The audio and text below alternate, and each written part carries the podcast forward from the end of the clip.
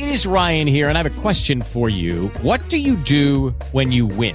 Like, are you a fist pumper? a woohooer, a hand clapper, a high fiver. I kind of like the high five, but if you want to hone in on those winning moves, check out Chumba Casino. At ChumbaCasino.com, choose from hundreds of social casino style games for your chance to redeem serious cash prizes. There are new game releases weekly, plus free daily bonuses. So don't wait. Start having the most fun ever at ChumbaCasino.com. No purchase necessary. BGW. Void were prohibited by law. See terms and conditions. 18 plus.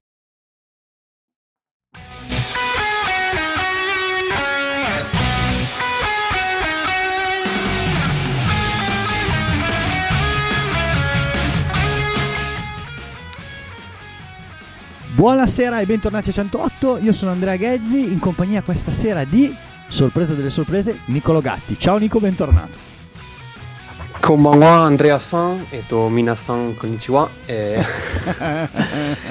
e siamo, ci siamo, ci siamo, sono tornato e... e sono tornato solo per ripartecipare a questo podcast Andrea, io te lo dico.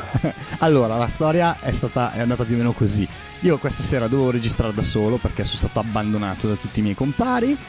Mentre pensavo che appunto mi sarebbe toccato un ruolo alla Nicolo Gatti, ho pensato verso le 10 di disturbarlo, di rompergli le balle e di chiedergli se avesse voglia di partecipare. Ovviamente la risposta è stata affermativa, quindi Nicola abbiamo qui con noi stasera per chiacchierare di baseball, però insomma, sei stato quattro mesi in Giappone, ci vuoi sì. raccontare qualcosa di questa meravigliosa esperienza? Eh, allora, è stata una grande esperienza, certo, sicuramente. E per chi non lo sapesse, sono stato a Sapporo, quindi Hokkaido, l'isola enorme, sembra non tanto grande sulla cartina, è tre volte la Lombardia, se non di più, eh, nel nord del, nord del, Giappone. Quindi faceva e... freddo? Domanda stupida. Allora, quando io sono arrivato lì, che era quasi fine aprile, di fatto dopo il 21 aprile sono arrivato a Sapporo e in qualche punto c'era ancora della neve e bisognava accendere un po' il riscaldamento nel, nella camera del dormitorio. All'inizio un po' sì, poi pian piano è venuta fuori l'estate eh, che è molto diversa rispetto all'estate italiana, nel senso le temperature erano più basse rispetto a quello che sentivo dall'Italia, però l'umidità era intorno all'80%, qualcosa del genere. Respirare era abbastanza difficoltoso, soprattutto perché in Giappone, eh, cosa con cui poi è stato un impatto incredibile al ritorno, usano le mascherine costantemente, tutti mm. quanti, mm. anche all'aperto, anche chi corre da solo usa le mascherine, ma tralasciamo questo, questo argomento momento. E no, è stata, è stata, davvero una bella esperienza, un'esperienza molto più di studio che di baseball. Ammetto che sono uscito solamente due volte ad andare a vedere um, le partite di MPB, avrei voluto andare qualche volta in più forse, però davvero in settimana ero abbastanza sommerso di, di lavoro, nonostante fossi in università a seguire i corsi, ma senza la necessità di avere quei crediti universitari e nel weekend chiaramente cercavo anche di visitare i posti sull'isola, ho sempre visto solo su Hokkaido, sempre solo l'isola di Hokkaido, quindi non, non, ho visto Kyoto, non ho visto Tokyo se non gli aeroporti, non ho visto Osaka, non, non, ho visto tutte le città su, in cui probabilmente se qualcuno di voi ascoltatori è stato in Giappone ha visto sono stato a Sapporo e in Hokkaido, un'isola davvero molto bella dal punto di vista naturalistico, bellissima. Unica cosa, serve la patente, probabilmente serve la macchina perché mm. è veramente molto grande, girarla con i mezzi è, è l'unica alternativa se non si ha la certo. patente, però i mezzi non sono come quelle sulle altre isole del Giappone, non c'è lo Shinkansen, il treno iperveloce, arriverà a breve, anche perché probabilmente nel 2030 le Olimpiadi invernali saranno a Sapporo, mm-hmm. o quantomeno la candidatura di Sapporo è molto importante, in vogliono investire anche dal punto di vista infrastrutturale, e quindi bus e treni che ci impiegano molto tempo, però sono riuscito a vedere un po' di quelle zone davvero... È, è un Giappone un po' diverso da quello che ci si può immaginare, però è un Giappone veramente bello, veramente interessante, diciamo che sì, ha soddisfatto le mie aspettative, poi ero lì anche per studiare, quello Certo. direi che Do- domanda, eh, c'è possibilità che tu ci torni? Perché vabbè, non hai mai nascosto insomma, il tuo amore per questo paese, hai avuto modo di, di viverci per quattro mesi, comunque una bella esperienza. eh, hai modo, avrai voglia di tornarci o per ora insomma è un capitolo chiuso? Allora, sul, sicuramente ho intenzione di tornarci sulle modalità e sul come mh, potrebbe essere tra qualche un paio d'anni, credo, un'altra esperienza come questa, potrebbe essere altro. E se la domanda è più in grande, nel senso andresti a vivere in Giappone, sinceramente in questo momento non lo so. Ok. E- però ha, ha soddisfatto le mie aspettative e in tutto, anche nelle cose che mi aspettavo ci sarebbe stato qualche impatto magari un po' più difficile e, e effettivamente c'è stato, ad esempio lì nessuno parla inglese, e Ah. quando dico nessuno intendo che anche i più giovani o anche le persone che lavorano ad esempio negli aeroporti, nelle stazioni più grandi dove ti aspetti che magari ci possa essere il turismo internazionale, quindi possa essere richiesto l'inglese, non lo parlano. Ah, ok. E Beh, quindi bisogna, bisogna cavarsela, ecco. Eh, ecco, una cosa che io ho avuto uno zio che ha lavorato per la Panasonic per un, un mille anni, è andato in Giappone 200.000 volte. Eh, com'è stato l'approccio? Perché lui mi raccontava che ai giapponesi non piace parlare giapponese con chi non è in grado di parlarlo, però lui chiaramente avendo a che fare con una multinazionale, eccetera, la lingua diciamo era l'inglese. Tu invece ti sei dovuto per forza di cose arrangiare col giapponese che studia all'università, per chi non lo sapesse. Sì, Come, sì. Com'è stata questa cosa? Cioè il fatto di non poter scappare da, da- da- da- questa situazione, cioè dover per forza parlare giapponese. o Immagino che tu lo sapessi già abbastanza bene prima di andare, però insomma non è facile confrontarsi quando dall'altra parte parlano solo quella lingua e non c'è nessun altro modo di, di intendersi. Sì, eh, chiaramente è un impatto abbastanza forte, soprattutto all'inizio, soprattutto quando arrivi lì pensando di mh, sapere, di riuscire a comunicare e ti accorgi che forse non, non è così semplice quando effettivamente provi a comunicare con, eh, con una persona giapponese. Mm, però davvero, sono stato lì quattro mesi, quindi il tempo per imparare la lingua non è stato così ampio, però... Ma hai dovuto dare degli esami tu lì? Ci- sì, ho dato, ho dato degli esami, Ok. mh, quasi tutti di lingua giapponese, perché lì avevo bisogno dei crediti solamente per i requisiti per il visto, e quindi esami quasi unicamente di lingua giapponese, solo un altro paio in inglese, sempre inerenti però alla Ok. politica giapponese. E alla fine ci si- ce la si riesce a cavare, ecco. Mh, Nel mio caso, appunto, un, un inizio di conoscenza del giapponese c'era e Certo. in questi quattro mesi ho, ho notato anche dei miglioramenti, soprattutto nel parlare con le altre persone, cosa che per quanto io possa andare avanti a studiarlo in Sì, Italia, l'ho studiato per tre anni e ti metti a parlare la, giapponese. la comunica- la comunicazione è sempre un, un qualcosa che manca, però alla fine ci, ci si riesce a capire. Ecco, poi nel 2022 comunque mh, i telefonini sono abbastanza potenti da, per esempio nei supermercati con Google Traduttore puoi semplicemente Mm. inquadrare le robe e ti viene Ah. tradotto quello che, quello che cerchi. Anche a, anche a parlare tecnicamente è molto lungo e complicato, però ho dovuto ricorrere anche a quello quando magari eh, ero in- negli uffici comunali a fare mansioni burocratiche in cui si parla un- una lingua che non capisco nemmeno in italiano sostanzialmente quando mi vengono dette certe cose quindi figurarsi Certo. in giapponese Eh beh, giusto, giusto, giusto, giusto. Eh, ascolta, parla- mm, ti chiedo due cose sul baseball giapponese, magari Certo. non mm, prettamente inerenti a quella che è la tua esperienza, nel senso sei andato due volte al Sapporo Dome a vedere, a vedere delle partite, ma l'altro giorno, perché io adesso ho, ho avuto un- un'estate un po' complicata lavorativamente parlando, quindi l'oretta che usavo la mattina per, intanto che lavoravo, cercare di seguire qualcosa sul baseball giapponese l'ho dovuta proprio dimenticare. L'altro giorno, così per sfizio, no? guardo le classifiche e gli Yomiuri Giants sono all'ultimo posto della Central League.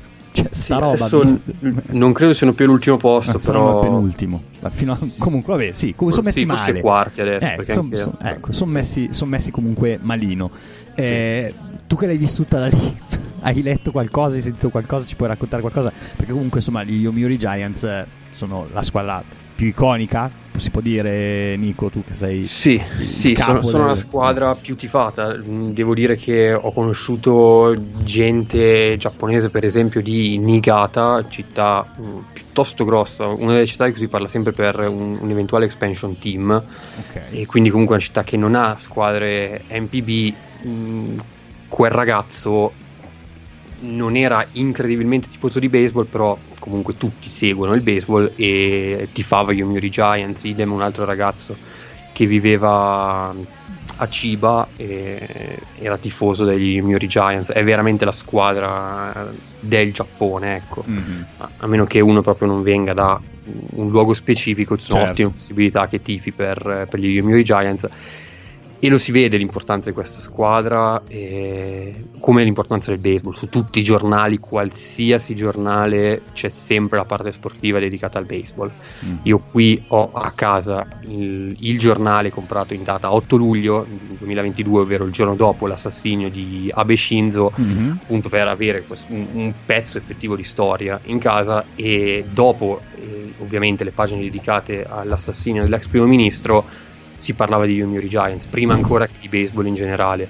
Mhm. ok che era lo Yomiuri Shimbun in quel caso però comunque eh, si parla di baseball e la situazione dei Giants eh, vede in questo momento un pochettino sulla graticola Hara il Mhm. manager al terzo quarto stint come allenatore dei Giants non sta convincendo eccessivamente c'è Abe ex, eh, ex catcher storico catcher dei Giants ha giocato credo 15-20 stagioni dietro al piatto nei Giants adesso allena il farm team ed è un po' mh, possiamo dire il Guardiola quando dopo aver smesso di giocare aveva preso il Barcellona B già sapendo che sarebbe andato poi ad allenare il Barcellona quindi una figura che tutti sanno che arriverà prima o poi sulla panchina dei Giants e molti lo vorrebbero il più presto possibile il problema dei Giants è che in questo momento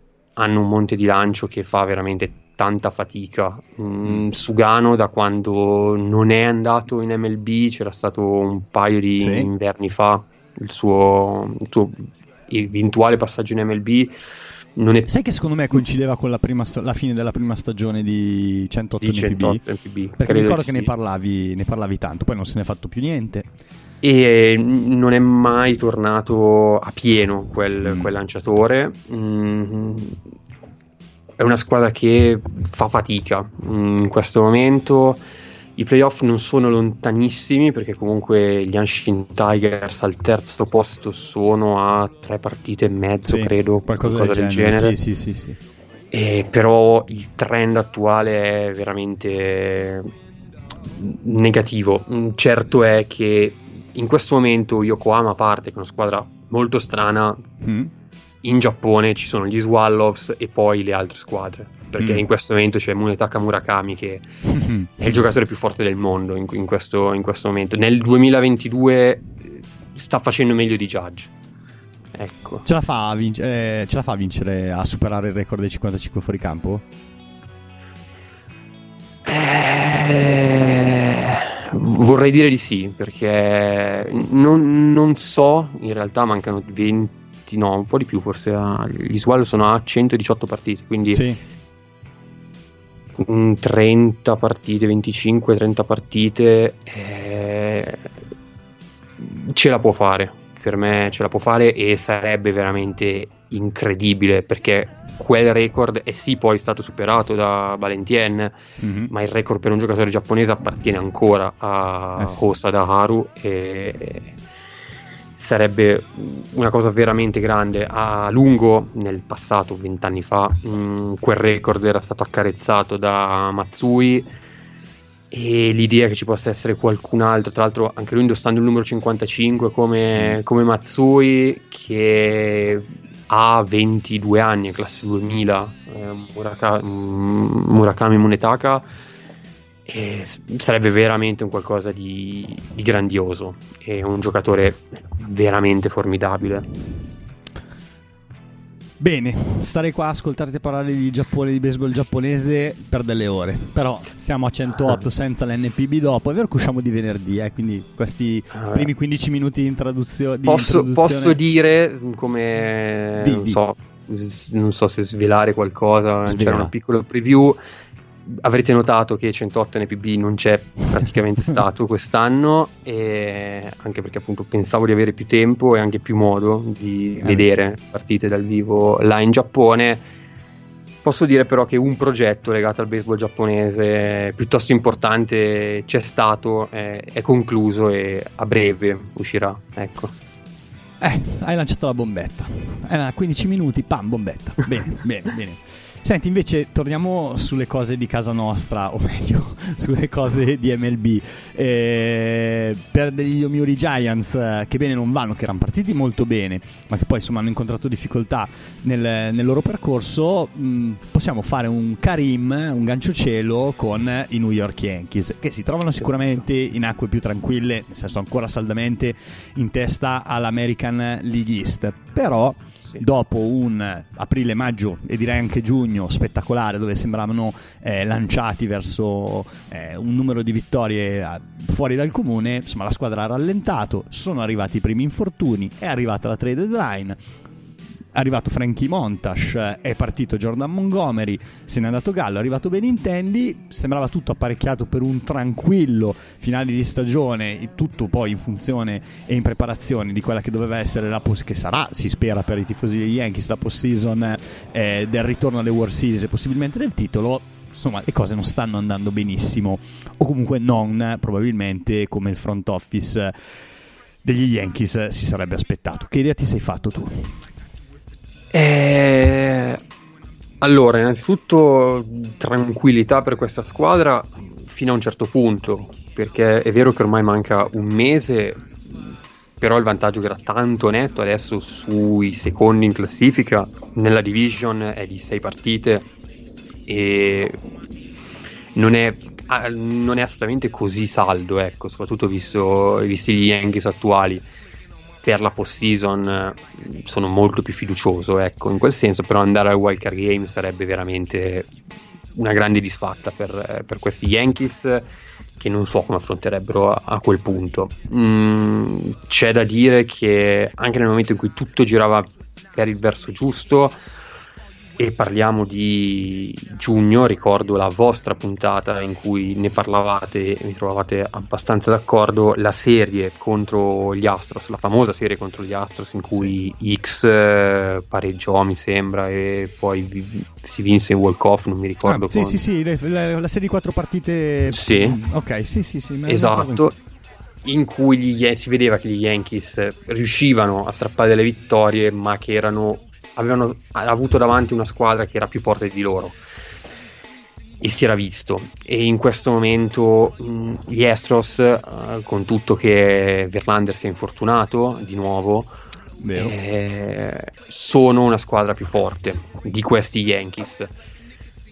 Eh, non so bene cosa sia di netto successo perché d'accordo agli infortuni, però mh, ad esempio un Judge che sta facendo una stagione storica per una volta è riuscito a rimanere sano fino a questo momento, eh, speriamo bene.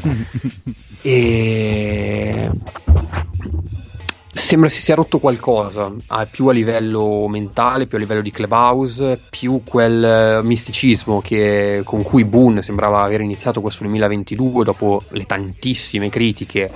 Sembrava essere diventato un collante dello spogliatoio meraviglioso e sembra essersi sfaldato qualcosa mh, lì, in quel punto, in quel momento, perché gli Yankees in questo momento perdono partite in ogni modo, perdono partite in cui non battono contro non mi ricordo più chi degli Athletics, fanno una valida in 11 inning e perdono partite in cui segnano segnano 6 punti, 5-6 punti, ma perdono la partita. Perdono partite in cui Garrett Cole lancia bene, che è una cosa molto strana per un, l'asso di una squadra che vuole vincere il titolo. Raramente se l'asso non sbaglia, tu squadra riesci a perdere la partita. E ieri, ieri notte è successo. E... Non lo so, in questo momento le squadre più forti credo siano in National League, sinceramente. E dall'American League non so bene cosa aspettarmi, con tutto appunto che Verlander sia infortunato per gli Astros, ma credo siano una squadra ancora più profonda e ancora più forte rispetto a questi Yankees. Bisogna vedere se a settembre la squadra riesce a riprendersi o, oppure c'è il crollo. Mm, tantissime volte in situazioni del genere, appunto, il mese di settembre è stato un mese entusiasmante o un mese tragico e poi ti porti questa, questo stato di forma anche dentro certo, ottobre. A ottobre. No, eh, ti faccio una domanda secca perché ne parlavo con Pier martedì. Avremmo voluto registrare io e Pier martedì, ma poi pizza birra in clubhouse dopo l'allenamento. Vabbè, niente, finita male. E, mh, però stavamo parlando e dicevo, cavolo, io che sono sempre, cioè da quando credo esiste questo podcast, ho sempre critica- criticato gli Yankees perché alle trade deadline non prendevano i pitcher, eccetera, eccetera. Pigli Frankie Montash e lascia andare via Jordan Montgomery, che nel frattempo è la reincarnazione di decidete voi chi Gibson, Sandy Koufax, non so, scegliete voi un pitcher forte eh, di, di, di, un'era passata che tanto non, non sbagliate, una media ieri credo di 0.35, qualcosa del genere. Adesso, eh, a prescindere da quanto eh. Montgomery stia facendo bene a St. Louis, ma comunque stava facendo abbastanza bene anche con gli Yankees, non ti è sembrata una trade avventata quella per prendersi un giocatore che poi in maglia Yankees non abbiamo mai visto, che è Bader infortunato, che servirà poi, credo, rientrerà in tempo per i playoff. Però ecco, eh, a me l'impressione che avevano dato gli Yankees era che fosse andato tutto bene anche perché a soprattutto all'inizio della stagione non c'erano stati grandi infortuni. Poi piano piano è arrivato quello di Michael King, è arrivato quello di Holmes, è arrivato quello di adesso credo si sia fatto male anche a Roldis Chapman. Ehm, sì, per un tatuaggio. Di... Ecco, fantastico, questo me l'ero perso. Eh, si è fatto male Nestor Cortes, cioè avere un, delle braccia in più all'interno di quel PC staff non, è, non, mi, non mi era parsa una brutta idea e come avete, avete, aggiunto comunque un talento come quello di Montash e vi siete privati di un giocatore solido come Montgomery. In parte secondo te oggi quella mossa, ripensando a un mese di distanza, la valuti in modo diverso o comunque credi che con Montash fosse giusto far, far, far partire Montgomery? E a quel punto, senza con l'innesto di Montash, eh, la figura di Montgomery in ottica ottobre diventava abbastanza superflua perché la rotazione ce l'avevi completa e dal bullpen eh, era una figura che cui probabilmente sarebbe, cioè, sarebbe potuto uscire anche dal giro del, mm del roster per, per la post-season. Adesso non ricordo esattamente con le date, però Holmes probabilmente era ancora sì, sì, sano, no, sano. quando, sì, sano, quando Montgomery è stato dato via. Con una serie di sfortunati eventi è chiaro che in questo momento, al di là dei numeri eccezionali che sta avendo a St. Louis, eh, Montgomery sarebbe stato utile sia ora sia poi in ottica ottobre in quel momento con la squadra che viaggiava veramente a gonfie vele era per te un sacrificio che si poteva fare ho capito. Dove un giocatore arrivare? come Bader poteva starci anche perché all'esterno centro in questo momento c'è un giocatore che io non, non riesco a vedere. E, e, e, è difficile da vedere in una squadra che lotta per i playoff ma forse in una titolare in una delle quali almeno 25-30 squadre MLB Va bene. No, io rimango dell'idea. Io Montgomery l'avrei tenuto proprio come polizza assicurativa. Poi è vero che Bader sì. probabilmente in chiave playoff mm, ti tornerà utile, poi magari sarà il giocatore decisivo per la corsa degli Yankees e quindi ci, mi dovrò rimangiare come spesso devo fare eh, le cose che dico. Però ecco, mh, mm, non mi sarei mai privato di un giocatore come Montgomery proprio perché comunque l'infortunio del pitcher è una delle cose più comuni all'interno di questo gioco. Verlander Sì. è stato fermo due anni, è rientrato come se nulla fosse e ha un mese dalla post-season. Lo abbiamo perso per 15 giorni, 20 giorni, non lo sappiamo. Il rischio è che comunque quando rientri non sia a posto, il rischio che la sua carriera possa anche essere finita con questo infortunio. Ovviamente non ce lo auguriamo perché eh, ave- ave- aver visto giocare Verlander quest'anno per come ha giocato è stato veramente qualcosa di meraviglioso. Però insomma i pitcher non c'è niente da fare, eh, sono molto più soggetti agli infortuni. De Grom eh, non l'abbiamo visto per un anno e mezzo, eh, Sale tre anni che praticamente va dentro e fuori dalla, dalla lista infortunati ha lanciato 50 inning in tre anni. Eh, è vero che eh, la storia di- di- di- dei pitcher dei- degli Yankees magari non era esattamente questa. Nestor Cortes credo sia il primo stop da, da quando è tornato a far parlare di sé a metà della scorsa stagione. Però insomma, stava andando tutto bene. Hai toccato un piccolo ingranaggio nel meccanismo. Ti è andata di sfiga perché ti è andata di sfiga. Eh, Giustamente tu ricordavi, Holmes c'era ancora, eh, King no, si era già fatto male. Però insomma, avevi altra gente nel bullpen che poteva Sì. tranquillamente sostituirlo. È chiaro che poi si è fatto male Stanton, tra le altre cose, appena rientrato. Si sono fatti male tanti giocatori che invece nella prima parte di stagione sostanzialmente c'erano sempre stati. Secondo me, adesso io l'ultima volta che abbiamo registrato l'ho un po' guffato. Dice no, ma no, ma gli Yankees, no, ma in realtà eh, mi- mh, cioè, non è che mi stessi preoccupando perché non sono tifoso degli Yankees, però mi puzzava un po' perché il periodo di down iniziava a essere già lunghettino un mese fa. Ecco, è proseguito, come dicevi tu, dalle 14-15 partite di vantaggio. Non so quante ne avessero, ma erano veramente tantissime. Siamo, in- siamo alle 6 adesso su Tampa Bay. Anche Tampa Bay mi pare una squadra abbastanza discontinua e che comunque abbia un po' perso il filo dopo le World Series eh, del, del- del 2020 un po' perché ha rinunciato dei giocatori, un po' perché è stata anche lei colpita dagli infortuni. Clevinger, eh, Clevinger buonanotte. Eh, Klesno non l'abbiamo più visto sostanzialmente dall'anno scorso. Eh, Wonder Franco che era partito bene, desaparecido, non so neanche se possa rientrare questa stagione o se rientrerà. Eh, insomma, poi altri giocatori. Però ecco, mh, nonostante questo, eh, gli Yankees hanno perso tanto terreno, non sono neanche più primi appunto nell'American League che eh, non sono, nella East sono ancora primi, ma nell'American League si sono fatti superare dagli Houston Astros. Adesso mi se ne- non credo Sì, di dire una Astros cazzata. Eh, Gli Astros hanno 84 vittorie, sì sì, 5 partite di vantaggio. 5 partite sopra, sì, esatto. Esatto, ecco, erano nettamente indietro, eh, anche perché Houston non era partita benissimo. Insomma, mh, inizia la situazione, inizia a farsi un po' preoccupante. Io comunque credo che questa, così chiudiamo il discorso Yankees, a prescindere dalle macumbe che posso lanciare su New York, eh, che ogni volta che perde mi rende felice e mi, mi rallegra la giornata, ma io credo che questa comunque sia una squadra molto forte e che mh, arriverà in qualche modo ai playoff, eh, magari anche non in formissima, però poi ha talmente tanto talento e talmente tanti giocatori decisivi che nella post-season eh, tante delle problematiche che stiamo vedendo adesso probabilmente tenderanno a risolversi.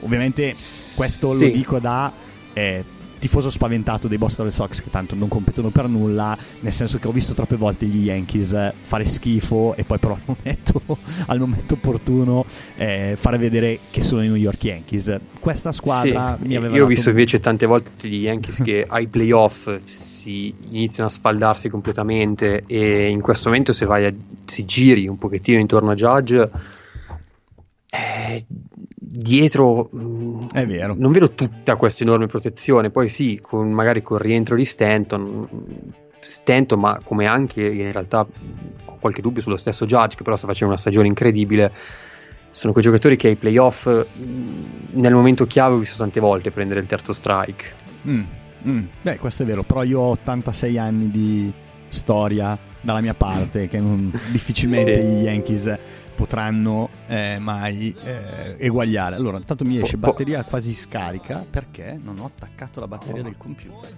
ai ai ai attimo, ma risolviamo. Po- poi in questo momento gli Yankees avranno anche la forza del Milan e l'energia del Milan eh, dietro di sé per, eh, per arrivare a ottobre Vero, intanto ho attaccato la batteria così evitiamo di dover ri- ri- questa puntata. Sì, tra l'altro un pezzo di Michelangelo Arrigoni che ringrazio aver messo a disposizione praticamente quello che era un thread su Twitter eh, a uso e consumo di 108 eh, molto interessante. Se ve lo siete persi, andatelo, lo trovate sul blog. All'interno di Fino a qui tutto bene. L'abbiamo fatto scrivere lui sostanzialmente invece che al sottoscritto. E mm, sì, vabbè, fanno vedere in differita di tre giorni il derby, però lo fanno vedere su Yes Network. Sono curioso. Vabbè, eh, se uno aspetta tre giorni. È tanto loro che cazzo gliene frega. Quando gliela fanno vedere per loro è come se fosse in diretta. No, dai, si scherza. Però ho visto, ho visto a tal, a tal proposito che prossima, il prossimo anno il Milan avrà la maglia bianca con le righine rosse, che ricorda un po' la divisa degli Yankees, chiaramente le divise Yankees alle righine blu. Però ecco cioè, insomma hanno già iniziato a recuperare un po' quello che è il, eh, il brand. la divisa bianco-rossa in stile Yankees però è una mezza eresia eh, diciamo. Eh, lo so sì abbastanza in effetti adesso che ci penso. Vabbè vabbè. Comunque eh, Secco li supera i 61 di Roger Maris eh, Judge secondo te? Ah, in questo momento è 52 51 no, no sì 51 credo li eguaglia. E, ok, ok, li eguaglia. Era in pace. Esattamente. Beh, sarebbe comunque qualcosa di, di incredibile. Eh, grande stagione del, della Ronne, che vabbè, gioca solo con la divisa sbagliata. Non vorrei tanto Boston. Vabbè, non succederà eh, mai. Chissà per quanto giocherà con quella divisa visto Ma che a fine guarda, anno guarda, secondo me io questa cosa lo ripeto da un anno, secondo me non va da nessuna parte, però questa è un'impressione mia. Senti invece, mh, c'è un'altra squadra che ovviamente ho battezzato subito dopo la trade deadline, ovvero i San Diego Padres. Mh, eh, prima ti, faccio, ti chiedo questa cosa, secondo te cosa ha Joe Shader? Perché aveva iniziato a a perdere qualche colpo già a Milwaukee, cioè, cioè, già nelle ultime partite giocate con Milwaukee, nel senso che eh, dopo solito è essere intoccabile, essere il closer più forte della Lega, già nelle ultime partite con, eh, con i Brewers, eh, insomma, qualche, qualche, valida, qualche punticino e qualche partita eh, persa era arrivata. Ai Padres però la cosa si è amplificata a livello esponenziale. Lui è stato il primo tassello di una trade deadline che aveva regalato ai tifosi dei Padres la squadra dei sogni e ha sottoscritto la convinzione che i Padres fossero pronti per vincere. Prima di arrivare poi sulla squadra in generale, mh, mm, cioè, secondo te sta giocando da infortunato? Perché a me è venuto questo dubbio, cioè, che lui abbia un problema fisico e che però mh, mm, non, non voglia rinunciare a quella che potrebbe essere una cavalcata trionfale. Per ora si sta dimostrando un disastro assoluto, però magari nella sua testa c'è io voglio far parte di questo gruppo, voglio dare il mio contributo perché sono convinto che questa squadra possa fare qualcosa. Perché sennò mi viene difficile spiegarla agli ERA di 6 punto non so quanto e da quando i Padres è anche più alta e, e tutte quelle partite, tutti, quelli, tutti quei non inning buttati al vento, ma non buttati sì. al vento con una valida eh, o un home run, ma 5 valide, 6 punti e, è un disastro assoluto.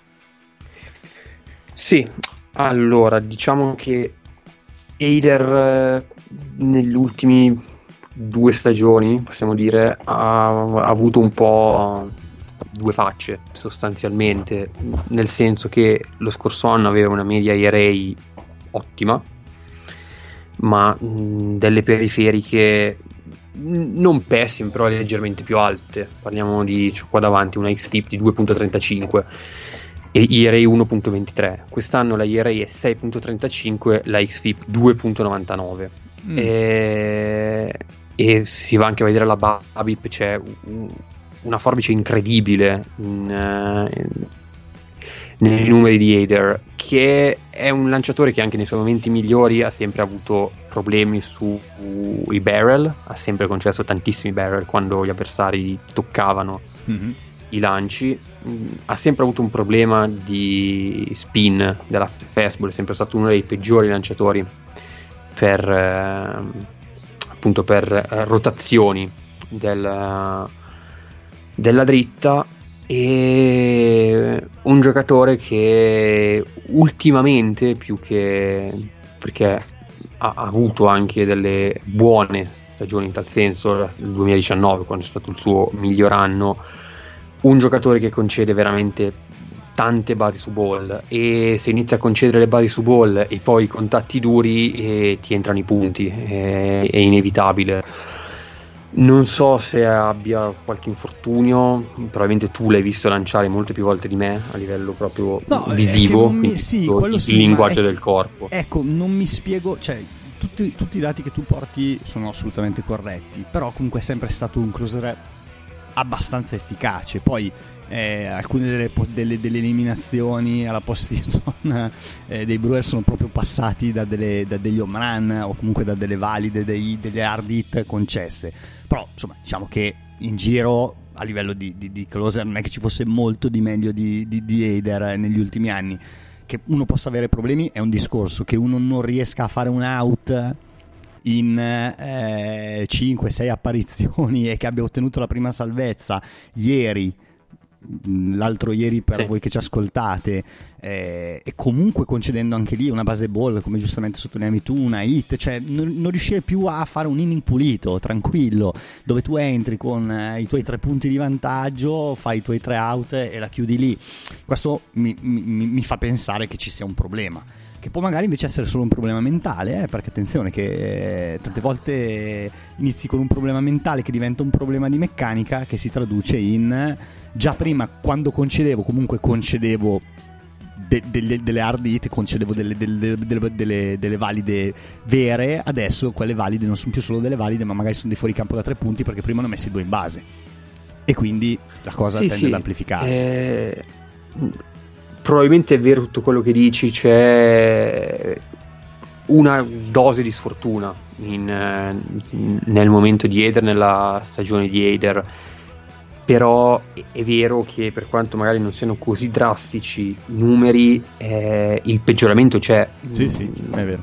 Se l'expected slugging, per esempio, è più bassa della effettiva slugging eh, è sempre di lui, è pur vero che eh, anche i numeri dell'expected slugging sono ben più alti rispetto a quelli che erano un anno scorso, due anni fa, tre anni fa.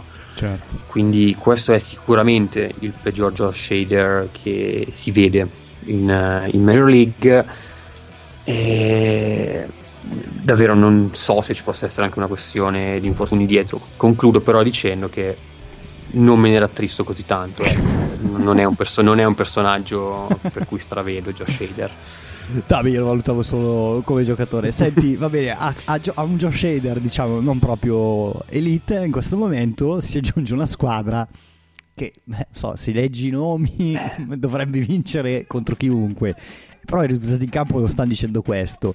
Eh, Soto sicuramente un minimo il cambio eh, di, di, di, di, ambiente l'ha, l'ha, pagato. All'inizio anche con degli errori difensivi veramente sì. tragici. Poi l'altra sera gli ho visto fare una roba, una presa a muro completamente senza senso. Tra l'altro la palla che io pensavo uscisse in, file, in foul invece sarebbe stata una valida, tipo probabilmente un side park perché avrebbe, prendeva una zona del sì. muro che, che avrebbe spedito la pallina in giro per il campo e, lui è riuscito a fare una presa, un out al volo pazzesco. Eh, Josh Bell ha disimparato a battere appena messo piede in California, dopo che si era ritrovato dopo due anni difficili. Eh, non lo so, cioè, hanno un, un pitching staff che leggendo i nomi veramente ha pochi uguali, eppure vivono tra alti e bassi. Il bullpen è uguale, roller coast esagerato, lì magari i nomi non sono così altisonanti, però insomma dovrebbero avere il materiale umano per poter portare avanti le partite e poi ti vedi 14 punti presi dai, dai, dai Kansas City, se no, no da Kansas City, non mi ricordo a chi li hanno presi, 14 punti l'altra sera, piuttosto che comunque, no quelli erano i White Sox, però vabbè niente, cambia niente, comunque insomma perdono delle partite che non dovrebbero perdere contro degli avversari che non dovrebbero neanche partecipare al loro campionato, cioè loro dovrebbero fare un altro campionato giocando contro loro stessi, titolari contro riserve e fare un campionato così. E invece stanno facendo stanno eh, in modo preoccupante ripercorrendo facendo stagione l'anno scorso bravissimo grazie. Eh perché l'impressione è quella però un secondo anno fuori dai playoff con i playoff allargati con l'acquisizione di Soto sarebbe terrificante per, eh, per questi Pedre, Padres a maggior ragione col fatto che hanno anche cambiato il manager e hanno un manager che a livello di gestione di spogliatoio dovrebbe essere uno dei migliori. Comunque un, giocat- un, un manager che magari è sempre stato abituato a ragionare all'opposto, Bob Melvin eh, ex. O comunque Athletics. scusami, eh, erano i Royals contro i Padres, 15 a 7. Ok, sì. Eh, non mi ricordavo giusto, scusami. Sì, Bob Melvin, Eh. bravo, hai tirato fuori un argomento interessante. Prego, prego. e che quindi non si è mai trovato effettivamente in situazioni come questa, Mm, si è sempre spesso trovato in situazioni con mol- giocatori molto buoni da far rendere al meglio. Qui davvero i Padres hanno una serie di giocatori molto forti e in realtà a me non sembra che stiano nemmeno giocando così male i, i giocatori principali di questa squadra perché se vedi Darvish, Musgrove anche Blake Snell che fa una partita buona e una negativa alla fine della fiera tanto male non sta giocando quindi mm, la rotazione il suo lo fa il box di battuta mm, d'accordo che manca un idiota e a questo punto possiamo dire Eh, come Stiamo parlando dell'elefante nella stanza. tra mo- motociclette sì perché dimostra maturità probabilmente in questo momento Mm, possiamo metterla così perché non, non so nemmeno se dargli il beneficio del dubbio oppure no per la questione del doping ma comunque anche tralasciando quella eh, già la questione della motocicletta e le impennate con cui si fa male è è una cosa che non, non puoi fare se sei Tatis, se sei colui che la Major League Baseball ha spinto per due anni come volto della Lega sostanzialmente, che adesso immagino non farà più, però eh, comunque la squadra mh, anche nei suoi singoli non sta giocando male, Manny Machado sta facendo un'ottima stagione anche se ha saltato qualche partita per, per infortunio io ho sempre un bel po' di preoccupazioni sulla difesa di questa, di questa squadra perché sì, Machado è un difensore molto buono, agli Orioles era un fuori classe, poi anche per l'età mh, resta comunque però un, uno- un buon difensore, affidabile. Cronenworth, eh, Kim, Kim che è una figura fondamentale di questa squadra e sta anche battendo abbastanza bene, Sì, quindi vero. sta riuscendo a dare anche del contributo al piatto. E Però non vincono. però non vincono esattamente e in questo momento la situazione non so se è preoccupante comunque credo che alla fine il, il post ai playoff ce l'avranno certo il wild card anche perché si trovano in una division in cui va bene poi là perdono Bueller perché è infortunato e salterà anche la prossima stagione però intanto ne vincono 110 come minimo quest'anno e Sul pace per 114. Ho fatto il Eh. conto l'altro giorno, cioè pazzesca sta cosa qua. Mm, i Dodgers, eh, i Dodgers sono più forti dei Padres eh, e mm, mi spiace per quanto avevi detto dopo la trade deadline con eh, come faranno i Padres a- più a perdere una partita sono la squadra più forte della Ma Lega ci stiamo riuscendo benissimo, devo dire.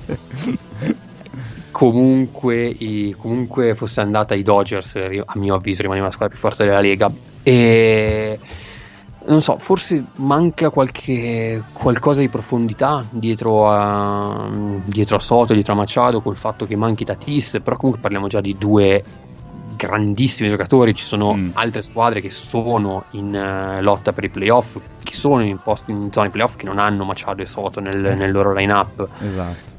E guarda, io- poi sì, Jo- io- Josh Bell è un giocatore che, come tu ben sai, riesce a fare dei mesi incredibili e poi sparire per i prossimi due Porca, anni. porca puttana, Josh Bell. Ma io, guarda, mi aggancio a una cosa che hai detto, mi è venuta in mente perché ne hai parlato tu adesso. Cioè, io credo che la differenza tra Dodgers e Padres sia la mentalità. Mentalità, attenzione, che non è, non è solo dei giocatori, ma è del management, della franchigia, della storia. Sì. Della... Sapete quando si parla dell'eredità o no? Che hanno gli Yankees, i St. Louis Cardinals, le squadre, ma gli stessi Boston Red Sox. Eh, E salutiamo Alex Cavattone con questo Salutiamo discorso. Alex. Esatto. Io sono sempre un po' restio a questa cosa qua. Tipo stasera ho visto il grande Toro, sette volte campione d'Italia, preso a sberle dalla capolista Atalanta. Perché sì, siamo in testa al campionato. No, adesso a parte le cazzate. Cioè, io credo che comunque un- il, DN il discorso sui DNA siano sempre un po' sopravvalutati. Però in questo caso specifico la disabitudine totale di quella che è l'organizzazione San Diego Padres a competere a certi livelli probabilmente un minimo incida che poi non è tanto un minimo visto come stanno andando le cose ma è- abbia una, una parte rilevante nel ragionamento perché i Dodgers hanno tutti gli anni mille problemi, mille infortuni, devono rinunciare a giocatori mh, per periodi prolungati di tempo, eppure ne vincono 95, ne vincono 100, ne vincono 105, ne vincono 107, arrivano secondi dopo non so quanti anni nella West, vanno ai playoff contro quelli che li hanno scalzati e riescono a batterli. Poi è vero, perdono contro i Braves al championship, però sono una squadra che è sempre lì. Qualsiasi cosa succeda, loro sono competitivi e sono competitivi a livelli altissimi. Probabilmente Sì. ai Padres, ed era il discorso che facevo Adesso qua cerco di tirare un po' l'acqua al mio mulino. Era il discorso che facevo il biglietto per i- nei prossimi tre anni per le World Series ai Padres. Cioè, comunque, per quanto tu possa ammassare talento, e nel baseball ammassare talento è un concetto un po' diverso da quello di altri sport, perché cioè, quando tu vai a battere, sei tu. Quindi se tu Sì. sei forte, cioè non è che se gioco con Sì. la maglia dei Padres invece che con quella dei Kansas City Royals cambia qualcosa, non cambia assolutamente niente. Però si devono creare eh, delle alchimie, del- del- dei meccanismi, de- delle, delle sinergie tra i giocatori che facciano sì che quando la squadra è in difficoltà sia la squadra a uscire da queste difficoltà e non debba essere il singolo a portarli fuori. E questa roba richiede tempo. E lo richiede dalla squadra di mio figlio, dei pulcini del Torre Boldone di calcio, ai San Diego Padres. Perché comunque una squadra si chiama squadra nel momento in cui si comporta come tale, non è solo capito la, la- la somma singoli, del, del talento dei singoli, perché altrimenti veramente sarebbe difficile capire come i Padres stiano facendo così fatica. Sarà interessante vedere settembre, sarà interessante, poi ti lascio chiudere Nico scusa, Sì, sarà sì. interessante vedere settembre ed eventualmente sarà interessante vedere come si comporteranno nei playoff. Sì, no, su questo mi trovi completamente d'accordo. C'è da dire che probabilmente un conto è avere qualsiasi altra squadra rivale contro cui combattere, un altro conto sono avere questi Dodgers. Questi Dodgers sono una macchina che va talmente da sola, talmente automatica, per cui davvero i Padres eh, organizzazione, i Padres tifosi si fanno ribollire il sangue davanti ai Dodgers che costantemente alla fine li battono e tipo un po' come me contro questo forse cioè, quella roba lì. Esatta- fine perdo esattamente, esattamente. Con la differenza che i giocatori qui sono consci di quello che succede e, e quando continui contro la stessa squadra che è tua rivale è veramente difficile uscirne. mh, Ce l'hanno fatta l'anno scorso i Giants con un testa a testa incredibile contro, contro i Dodgers. Però erano dei Giants che avevano un Buster Posey che ha vinto tre anelli a, a Sì. guidare la clubhouse eh, Sì. dall'interno, a guidare il, il gruppo squadra. Questi Padres, sì, Soto ha vinto l'anello, eh, è una grande stella, però è un giovane e io credevo che mh, me- l'impatto di Melvin in questo senso fosse molto positivo, ecco. Mm. Probabilmente, e quello che auguro a lui e quello che auguro ai Padres, è un po' la situazione che viveva Dave Roberts eh, ai Dodgers eh, nei primi tempi, quando la squadra era veramente forte, ma mancava sempre un qualcosina per riuscire a farla andare e poi però col tempo, con anche le sconfitte, i Dodgers sono andati e per andati intendo che hanno vinto un anello in questi 5-6 anni in cui sono stati Eh sì. dominanti nell'anno in cui sono giocate 70 partite di regular season. Questo per dire che poi alla fine a ottobre ne vince una sola e Eh non sì. è detto nemmeno sia la più forte, ma quella che ha un Eddie Rosario e Jorge Soler che battono come papi. è vero. Eh, diciamo che il fatto che il tuo leader sia quello che fa le penne e perde tutta la stagione perché usa delle pomate che non dovrebbe usare, ammesso non concesso che sia andata veramente così, probabilmente è un qualcosa che non ti aiuta. Perché io credo che comunque la leadership di Tatis sarebbe stata importante all'interno di questo gruppo, posto che l'anno scorso uno dei problemi è stata la leadership di Tatis, ce lo ricordiamo tutti, lo scazzo con Machado, eh, rientrando al- all'interno di una partita in un inning, una partita importante che i Padres non dovevano perdere e poi avrebbero perso. Eh, però ecco, mh, diciamo che questa stagione dei Padres, a me sono concesso che non è ancora finita, eh, per me un minimo con l'asterisco va messa proprio perché comunque manca Tatis, cioè quando è arrivato Soto si, si parlava anche del ritorno di Tatis e poi ovviamente è arrivata la doccia fredda, questo non depone a favore di, di Tatis assolutamente perché voglio dire, eh, già il fatto che non ci fosse era un problema determinato dalla sua immaturità il fatto che poi non sia riuscito a rientrare per questa stagione e che perderà anche una parte della prossima perché le 80 partite scollinano anche all'inizio della prossima del 2023 non depone sicuramente a suo favore. Senti siamo andati ovviamente lunghissimi perché è giusto che ma sì è giusto che sia così. Eh, era da tanto che non ci venivi a trovare era da tanto che non, non chiacchieravo di baseball con te ed è sempre un piacere. Prima di chiudere ti volevo chiedere eh. qualcosa su Otani. Perché, vabbè, a parte che è il tuo giocatore preferito e prediletto, e di cui scrivi 250.000 tweet, sei una specie di PR italiano di Otani. Eh, però, a prescindere da questo, tu oggi hai scritto una cosa che secondo me è una verità assoluta, ma su cui mi piace discutere oggi che ci sei. Aspetta un attimo. Aspetto. Sì, sì, il, no, il, bello, perché, il, no, il bello della diretta. Sì, no, aspetta perché c'era la, la lavastoviglie che suona e mi dà, ah, okay. veramente fastidio. e, sì, perché poi registro in cucina, non capisci? Quindi ho bevuto la birretta, ho fumato la sigaretta, adesso c'era la... Ah, oggi la niente room, oggi birretta. No, no, c'eri tu, ho preferito evitare. Ah, okay. Sarebbero potuti succedere dei disastri. mi, mi, piaceva accoglierti in modo consono. Oh, no, ottimo. dicevo, dicevo eh, tu oggi hai scritto sì. una grande verità possiamo stare a parlare della stagione di Judge, quest'anno era Judge, l'anno scorso era qualcosa, era Vladimir Guerrero Jr., però poi alla fine il giocatore più forte resta Otani.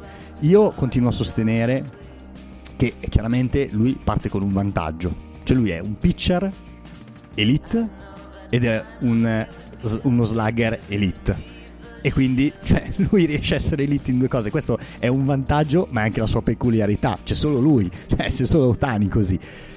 È chiaro che è difficile quindi confrontarlo con gli altri giocatori proprio perché lui è sempre ha una posizione di vantaggio, ripeto, che deriva dal suo talento sconfinato, dalla quantità di ore di lavoro che si è sparato e dai sacrifici che ha fatto per arrivare dove è arrivato.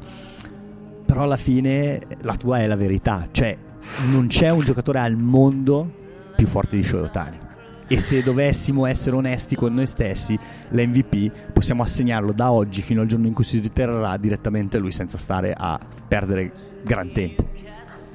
Sì, ah, allora, beh, chiaramente i tweet di oggi era anche un mezzo, una mezza provocazione, Beh, diciamo così. Mm, sapevo bene che sarebbe arrivato qualcuno, e con quel qualcuno il buon Michelangelo, che saluto, eh, a commentare, eh, ma vabbè, perché, perché, mi sono svegliato così stamattina e, e, perché eh, l'ha vinta lui, l'ha vinta con un giro di mazza contro Garrett Cole e, e da 2 a 0 sono passati 3 a 2 gli Angels, hanno vinto la partita.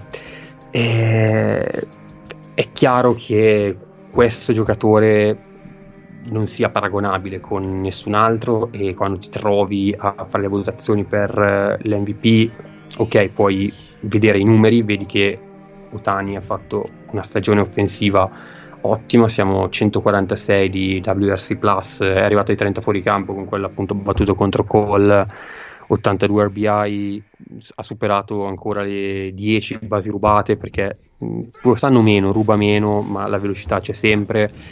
È anche migliorato come disciplina al piatto, prende qualche strikeout in meno, questo è, è da dire.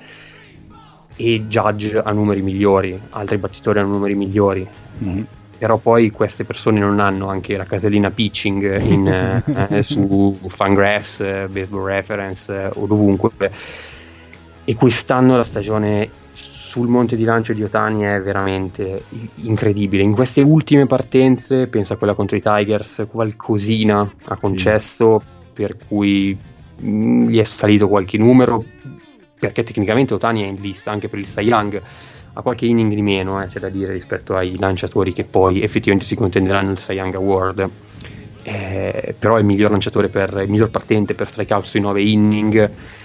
Eh, ormai nelle ultime due stagioni anche le basi su ball che erano un grossissimo problema al, nelle sue prime esperienze in Major League, ma erano un suo problema anche in Giappone, a dirla tutta.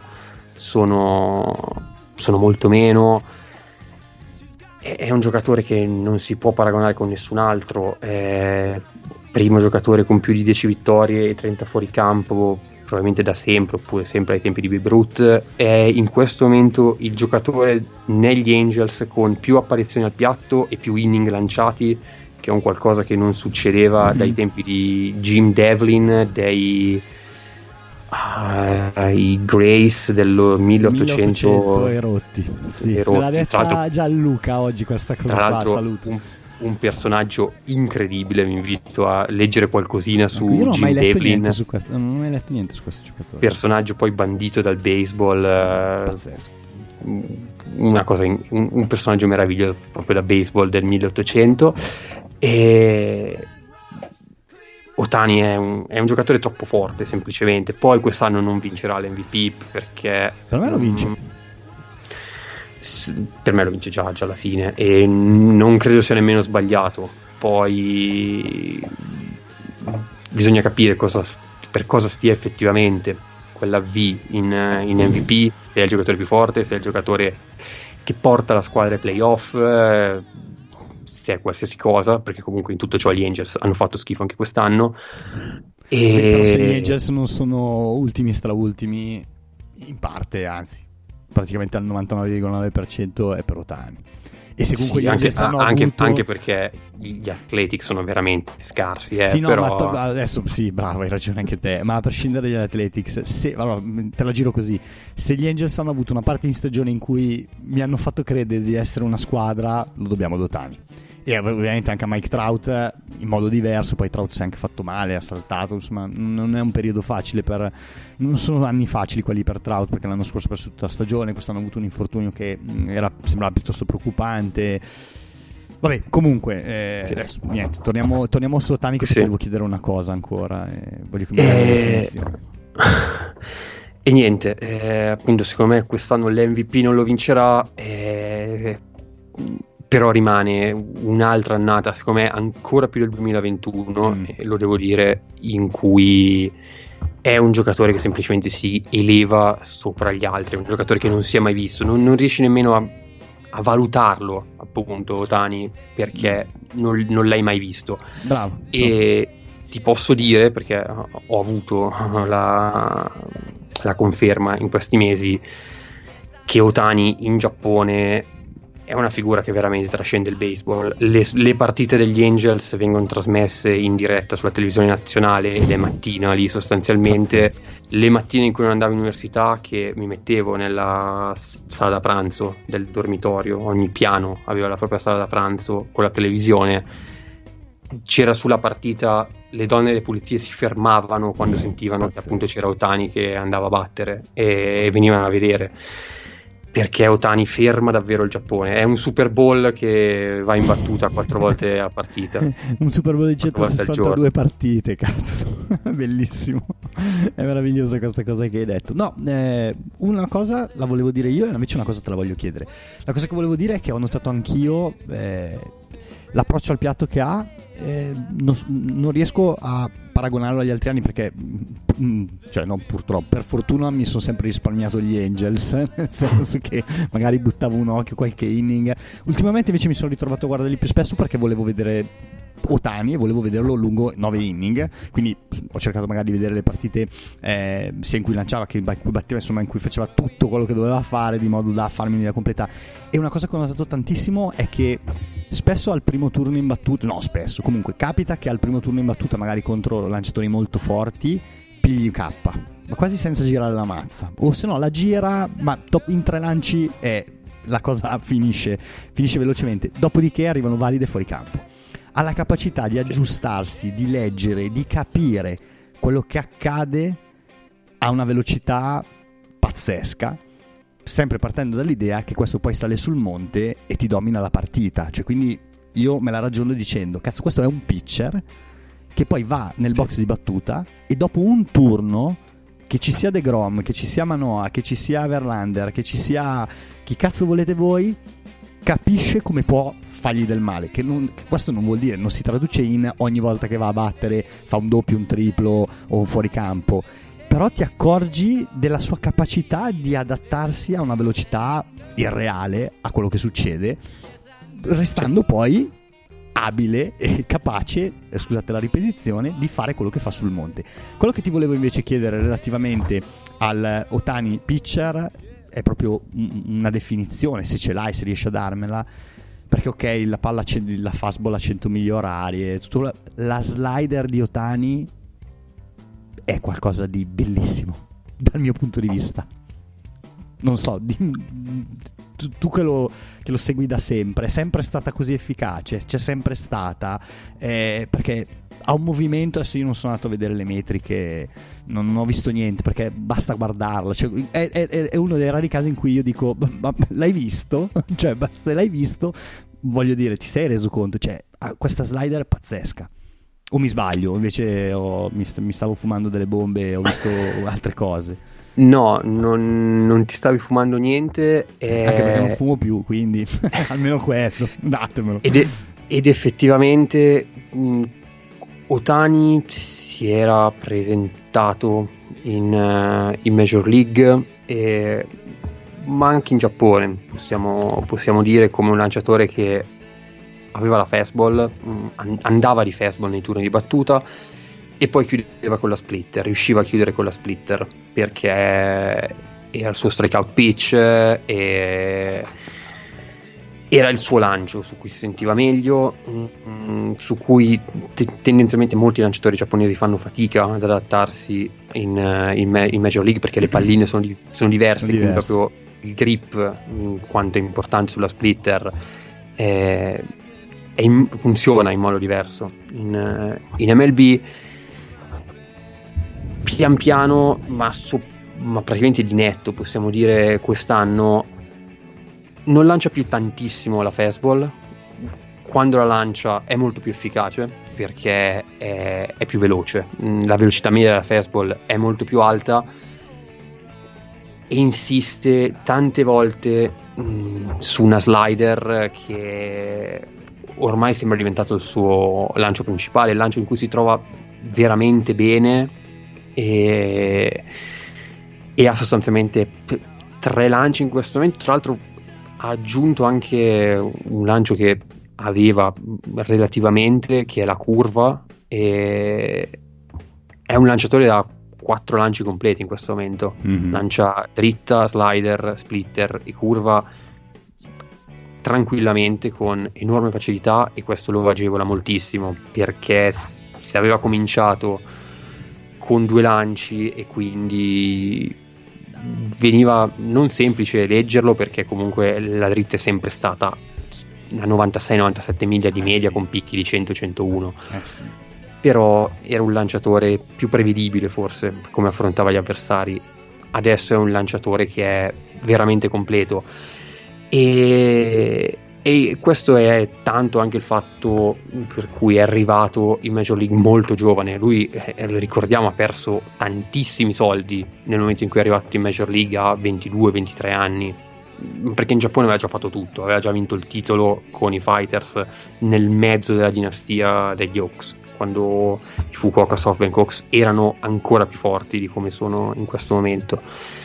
E, è arrivato giovanissimo, che vuol dire che era veramente un fuoriclasse assoluto, però aveva bisogno di qualcosa per, per aggiustarsi, soprattutto da lanciatore, eh, dove si vedeva, e io continuo a vedere, il fatto che ha forse qualcosa in più. In battuta è uno slugger molto buono, come dicevi bene giustamente prima, ha proprio una capacità meccanica nel cervello di riuscire a leggere un, uh, anticipatamente un turno di battuta. Ed è un qualcosa che non credo sia per caso che venga da un giocatore nipponico perché vengono addestrati a questo più o meno i, i giovani. Mm, fin da giovani un Ichiro Suzuki è stato probabilmente il più grande giocatore in questo, in questo senso. Un, un, giocatore che faceva contatto come voleva lui sostanzialmente, un giocatore che poteva battere, non dico 500, ma un bel po' di fuoricampo anche in Major League, ma che non li batteva perché non era produttivo a, al fine del suo gioco. Mautani è un lanciatore e quest'anno io voglio vedere come arriva nelle votazioni del Cy Young, perché dei voti li, li prenderà e non lo vincerà quello. Mm, però voglio vedere veramente come arriverà e qual è la, il giudizio che hanno le persone, gli esperti, diciamo così, sull'Otani lanciatore. E secondo me, se non dovesse avere infortuni, se questa crescita dovesse e potesse, potrà continuare in questo modo entro il 2025, diciamo, oltre all'MVP, chissà quanti, chissà se solo quello, secondo me avrà anche un Cy Young. Sì, sì, penso anch'io, penso anch'io. Sarà anche, secondo me, bello vedere l'evoluzione della carriera di Otani. Comunque, perché quello che tu hai detto... Cioè e anche dove, dove, sarà, sinceramente, perché ecco, io l'ho visto molto... Mm. Molto scuro in volto quando sì. alla trade deadline è rimasto agli beh, Angels. Lui più che altro prima della deadline, secondo me ha detto una cosa significativa che è è difficile restare sul pezzo nel momento in cui sai già di non poter competere o comunque non stai più competendo perché eh, sei a 27 partite dal primo posto nella division e quindi eh, di, di, playoff non se ne parla. E adesso io in Giappone non ci sono mai stato eh, la mentalità un po' vabbè, dei giapponesi mm, che, che, a cui noi pensiamo mi fa credere se corrisponde alla verità e non è solo uno stereotipo che comunque per un giocatore come lui sia inaccettabile la situazione che sta vivendo. La accetta perché è un professionista, perché viene pagato per fare quello che fa, lo fa sicuramente sì. al meglio, però ti chiedo mm, lo vedi, lo vedi, da qualche altra parte nel breve volgere di perché diventa free agent se non sbaglio o comunque eh, ha un ultimo so. anno di arbitrato eh, forse, forse ecco, sì, aveva eh. firmato due anni nel, a fine 2020 sì, comunque voglio dire nel, nel, nel volgere di qualche stagione potrebbe decidere di cambiare aria, a prescindere da quello sì. che decideranno di fare gli Angels, che potrebbe essere lo uccidiamo per avere qualcosa in cambio, anche se non è molto la moda eh, del, del, del, momento. Abbiamo visto tanti giocatori, uno su tutti mi viene in mente Trevor Story perché a Boston, eh, che non è stato ceduto all'ultima trade deadline buona e poi dopo se n'è andato con i Rockies col cerino in mano. Comunque, vabbè, adesso sì, senza, sì. senza dilungarmi o uscire dal seminato come mia prassi, secondo te lui a questo punto della sua carriera ha vinto un MVP, probabilmente ne vincerà degli altri, ha dimostrato quello che deve dimostrare a livello suo personale. Credi che adesso cercherà la squadra per vincere anche il titolo che credo come tutti i giocatori voglia sia la, la priorità? Credo di sì, sinceramente, però è molto difficile perché è molto difficile capire effettivamente le vere intenzioni, chiaramente l'intenzione di Tani è quella di vincere, però capire se vuole credere effettivamente in, se mai ci sarà un qualche altro progetto degli Angels o andare in un'altra squadra con quale ruolo non, non si sa perfettamente in questo momento. Può unirsi a una squadra di grandi campioni ad esempio vai Dodgers, non credo, andrà ai Dodgers. Sinceramente, eh, fu così che appunto troveremo a Hollywood dall'altra parte il tempo un anno. Lo metti lì con uh, Mookie Betts, con uh, Tree Turner, con uh, Urias, uh, Kershaw, Bueller quando torneranno l'anno prossimo dentro la rotazione eh, quando ha vinto Tani in Giappone ha vinto da one man show, ha vinto a 21 anni come singolo dominatore e pertanto era forte. Quello però forse lo puoi fare in Giappone, ma in MLB no, non lo puoi fare, anche se sei Shohei Otani. E quindi è, è, difficile da capire, però Otani è un, una persona che vuole vincere, questo sicuramente è sempre difficile capire le vere intenzioni di un giapponese eh, in qualsiasi eh, ambito. Io perché... penso che, ecco, quello che dicevo prima relativamente allo stereotipo, che poi eh, credo che sia proprio il fatto che lui sia giapponese che mm, mi fa credere che ci, si, non, non, dobbiamo ragionare come ragioneremmo sì. per un giocatore americano sì, o comunque sì, caraibico. Perché a questo ti, ti attacco un'altra cosa sul giocatore che io amo, e tu lo sai, che sei a Suzuki cioè, quando sei a Suzuki quest'estate ha firmato per i Cubs, per me era inconcepibile. però ad un certo punto, perché era inconcepibile, perché andava a giocare in una squadra che non aveva nessun tipo di eh, possibilità di competere quando c'erano squadre come i Padres che avrebbero versato camionate di soldi per eh, almeno questo è quello che si leggeva, non so se fosse vero, però Sì. credo di sì, eh, che erano disposti a prenderle. Quindi la domanda che mi viene a fare è, è per cultura, per mo- modalità, modalità di ragionamento, per che, che ne so, c'è qualcosa che mi fa credere che non ragionino come ragioneremmo noi o come spesso ragionano alcuni giocatori. Ma Sì. te ne faccio, ti faccio l'esempio per stare a San Diego Padres di un giocatore come Machado che ad un certo punto della sua carriera ha detto va bene, ok, grazie. Baltimore Orioles vi voglio anche bene, però vado ai Dodgers e poi vado ai Padres che stanno costruendo una squadra che mi danno tanti soldi, ma che mi hanno promesso di costruire una squadra competitiva, come poi effettivamente è accaduto. Lasciamo perdere poi i risultati dei Padres che non sono stati quelli che ci si aspettavano, però tolta la prima stagione di Manny Machado ai Padres, da quel momento in avanti i Padres sono stati una squadra che comunque competeva.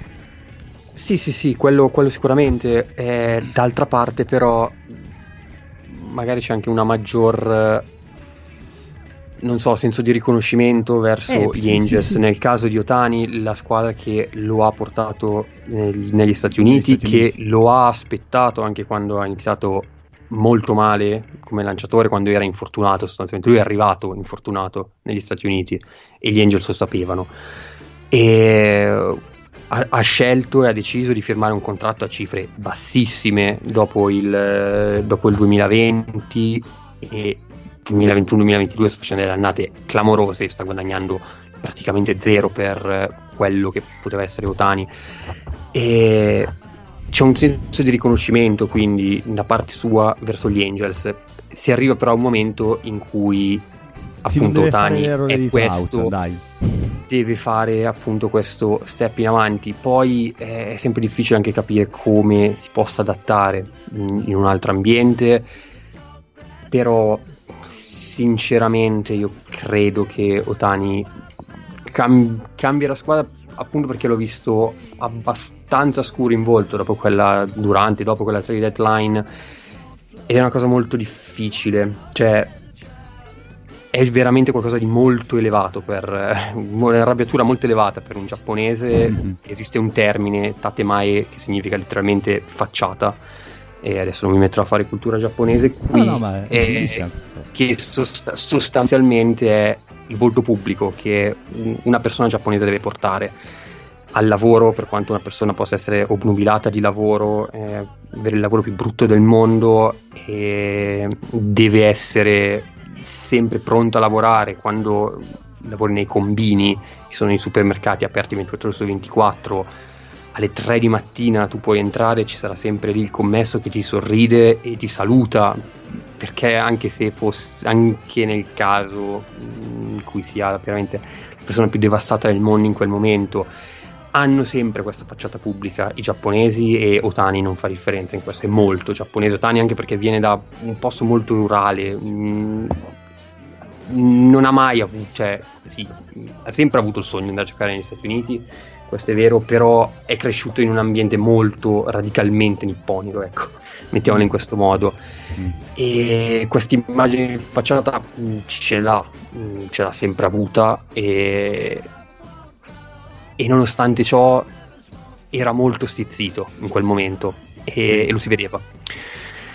E non so se c'è margine per ricucire questa cosa. Ah, gli Angels stanno anche cambiando proprietà, tra l'altro, Sì. e quindi non c'è molta certezza in questo momento intorno a Otani. Secondo me, Otani a questo punto li vuole un- più che i soldi, probabilmente vuole un po' di sicurezza Sì. intorno a sé. vuole un sicurezza. progetto sì, Sì. vuole un progetto che lo porti a, a competere penso ma penso che se lo meriti anche perché ripeto quello che doveva far vedere a livello individuale ce l'ha già fatto ampiamente vedere e credo che ma credo forse anche lui eh, sarebbe disposto a rinunciare a qualcosa del suo essere two-way player del suo essere Otani Sul tuo player non sono sicuro in realtà. No, non, Cioè- no, magari gestito in modo diverso, mettila così. A parte che comunque già adesso, tu l'hai sottolineato prima, c'è una gestione particolare del giocatore, perché è giusto che sia così.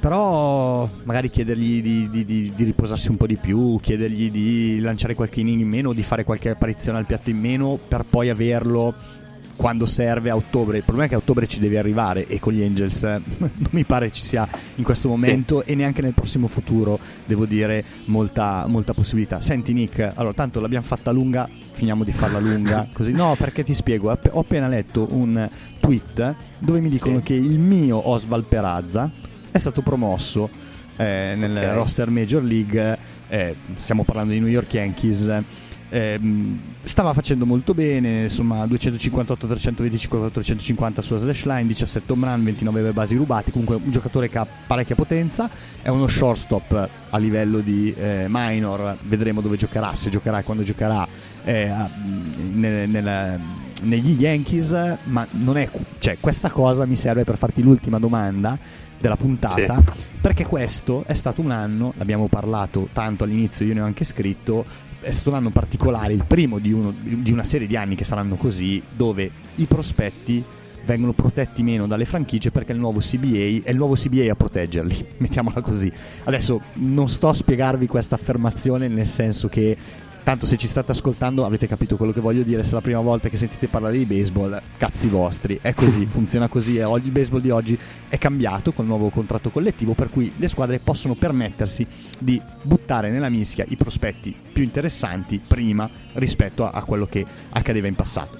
Questa è la premessa. Quindi abbiamo visto mh, 4 mesi di baseball, 5 mesi di baseball in cui ogni 10 giorni più o meno veniva buttato su un prospetto più o meno pronto, più o meno valido. Quindi non abbiamo potuto giocare a baseball tra aprile e maggio senza Bobby Witt, non abbiamo potuto giocare a baseball a maggio, giugno, luglio, agosto, settembre per i prossimi 15 anni, come il contratto, i 14 anni, come il contratto che ha firmato, senza Julio Rodriguez. Poi è arrivato nel Cruz, che non se lo cagava nessuno, ha sparato eh, la battuta più l'ardit più, più, più, più potente della Stat Castera e quindi adesso è diventato il giocatore fenomeno eccetera, eccetera. E Rauchman per gli Orioles che è stato frenato un infortunio e poi è salito e sta trascinando gli Orioles a una post-season che mai ci saremmo potuti immaginare e Osvaldo Perazza tra parentesi è l'ultimo di quelli che è stato chiamato giocatore su cui comunque gli Yankees eh, credono abbastanza, insomma se ne parla, se ne parla da, da, tanto, insieme a lui ce ne sono altri che probabilmente a settembre avranno il loro primo assaggio di Major League. Ora, tutto sto, sto sta pappardellona per chiederti, senza quale giocatore qual è il giocatore a cui non possiamo rinunciare per vedere del baseball? Secondo te tra i prospetti che sono saliti eh, in, questo, in, questi ultimi cinque mesi? Cioè, qual è quello che Julio. ti ha okay. Julio assolutamente. Ma ma proprio by far.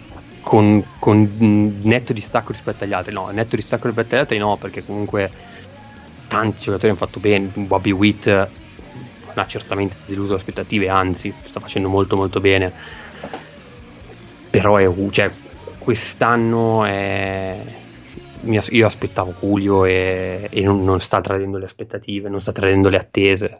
Giocatore clamoroso sfondi una porta aperta, cioè, sì, voglio dire.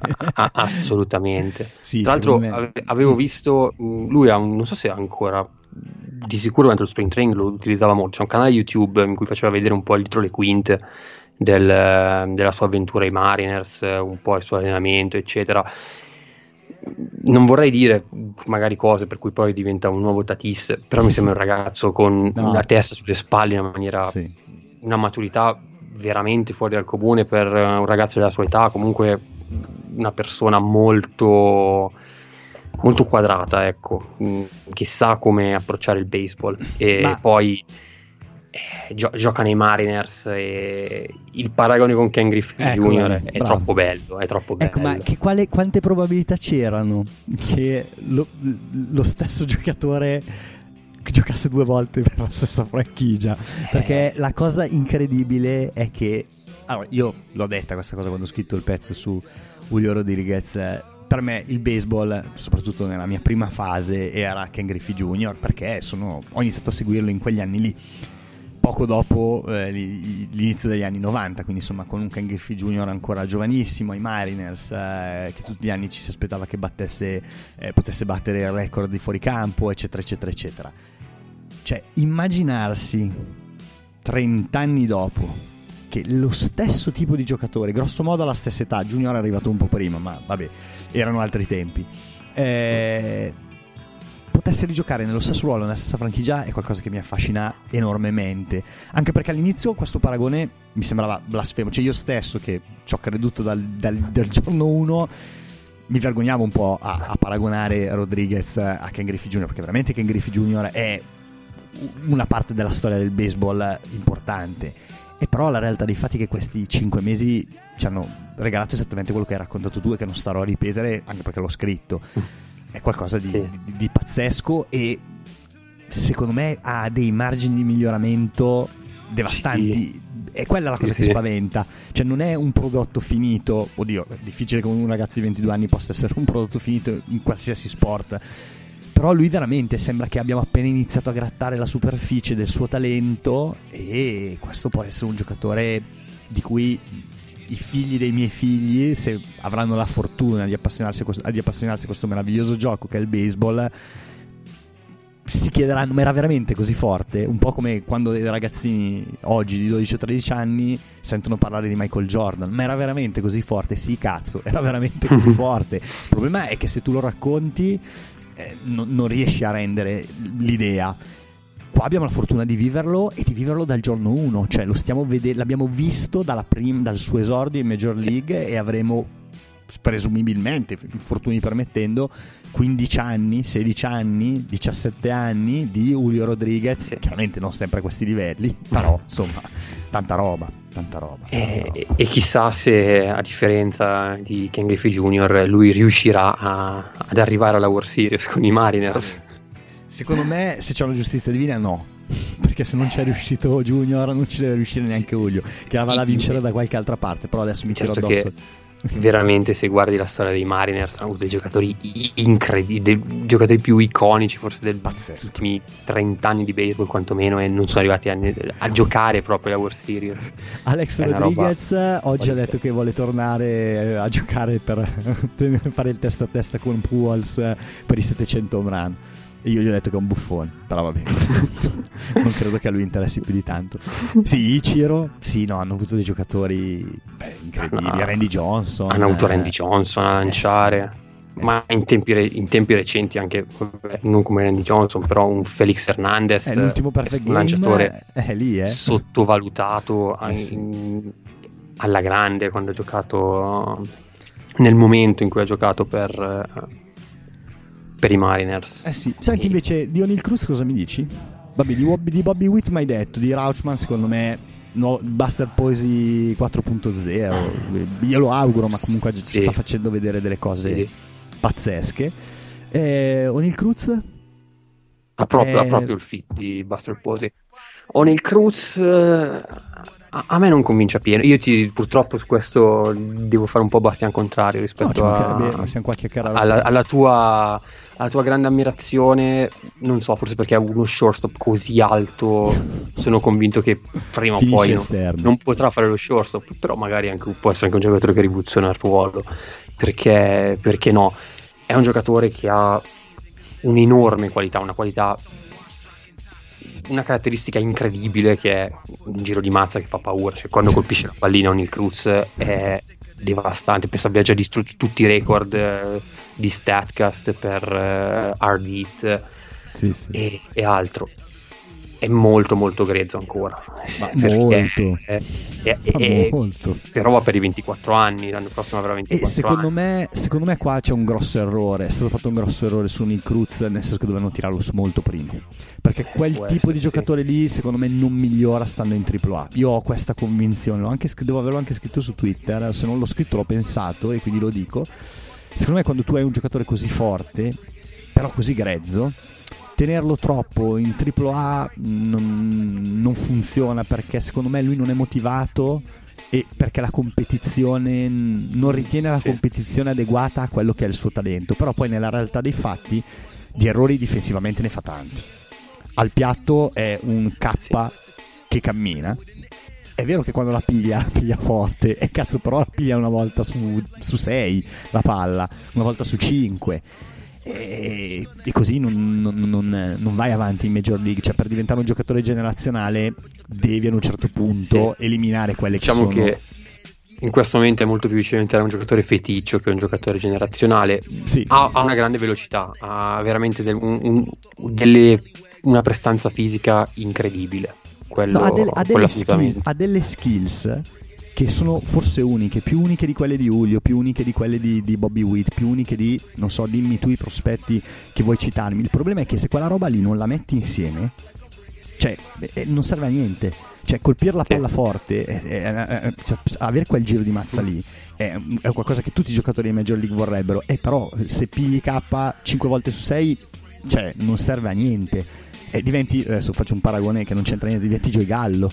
Cioè, bello, sì, batto 100 fuori campo, eh, però prendo 400k e quindi poi i miei 100 fuori campo servono a poco. Mm, adesso, Cruz, secondo me, il talento, cioè, Giogallo il talento di Cruz non ce l'ha neanche se, se- se- se- gioca per, se si allena per i prossimi 150 anni. Però rimane il fatto che poi è il prodotto finale che mi interessa. Il prodotto finale in questo momento è un giocatore talentuosissimo, ma grezzissimo e che non sta portando molto alla causa di Pittsburgh, posto che per portare qualcosa alla causa di Pittsburgh servirebbe un Sì. miracolo. Però, mm, eh, perché questo è da dire.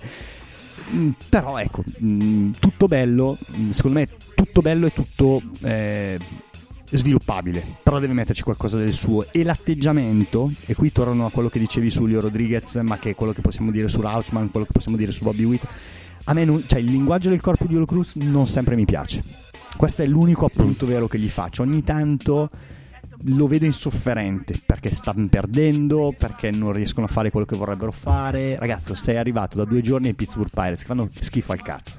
Quindi, cioè, te sta roba te la devi Sì. mettere in mente e che e ti devi mettere in mente soprattutto che dallo schifo al cazzo al finalmente siamo una franchigia rispettabile, tu sei la variabile.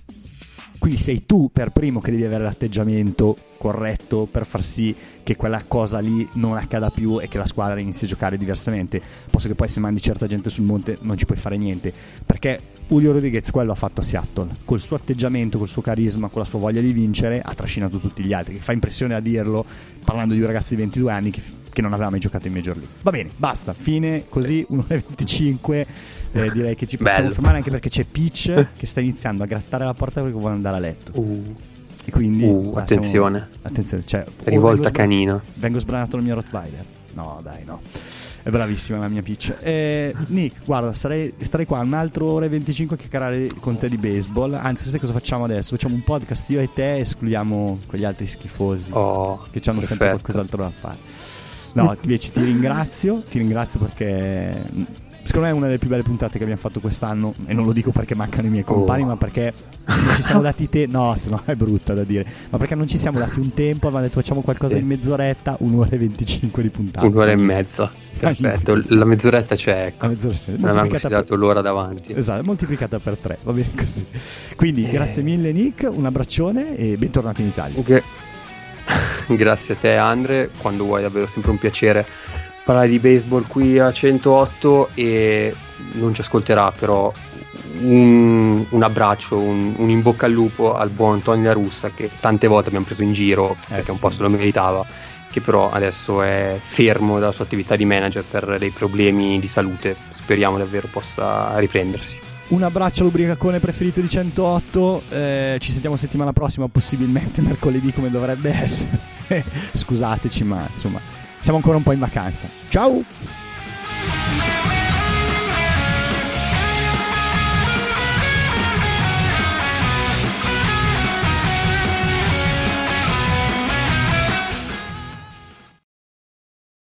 Lucky Land slots, you can get lucky just about anywhere. Dearly beloved, we are gathered here today to. Has anyone seen the bride and groom? Sorry, sorry, we're here. We were getting lucky in the limo and we lost track of time. No, Lucky Land Casino, with cash prizes that add up quicker than a guest registry. In that case, I pronounce you lucky.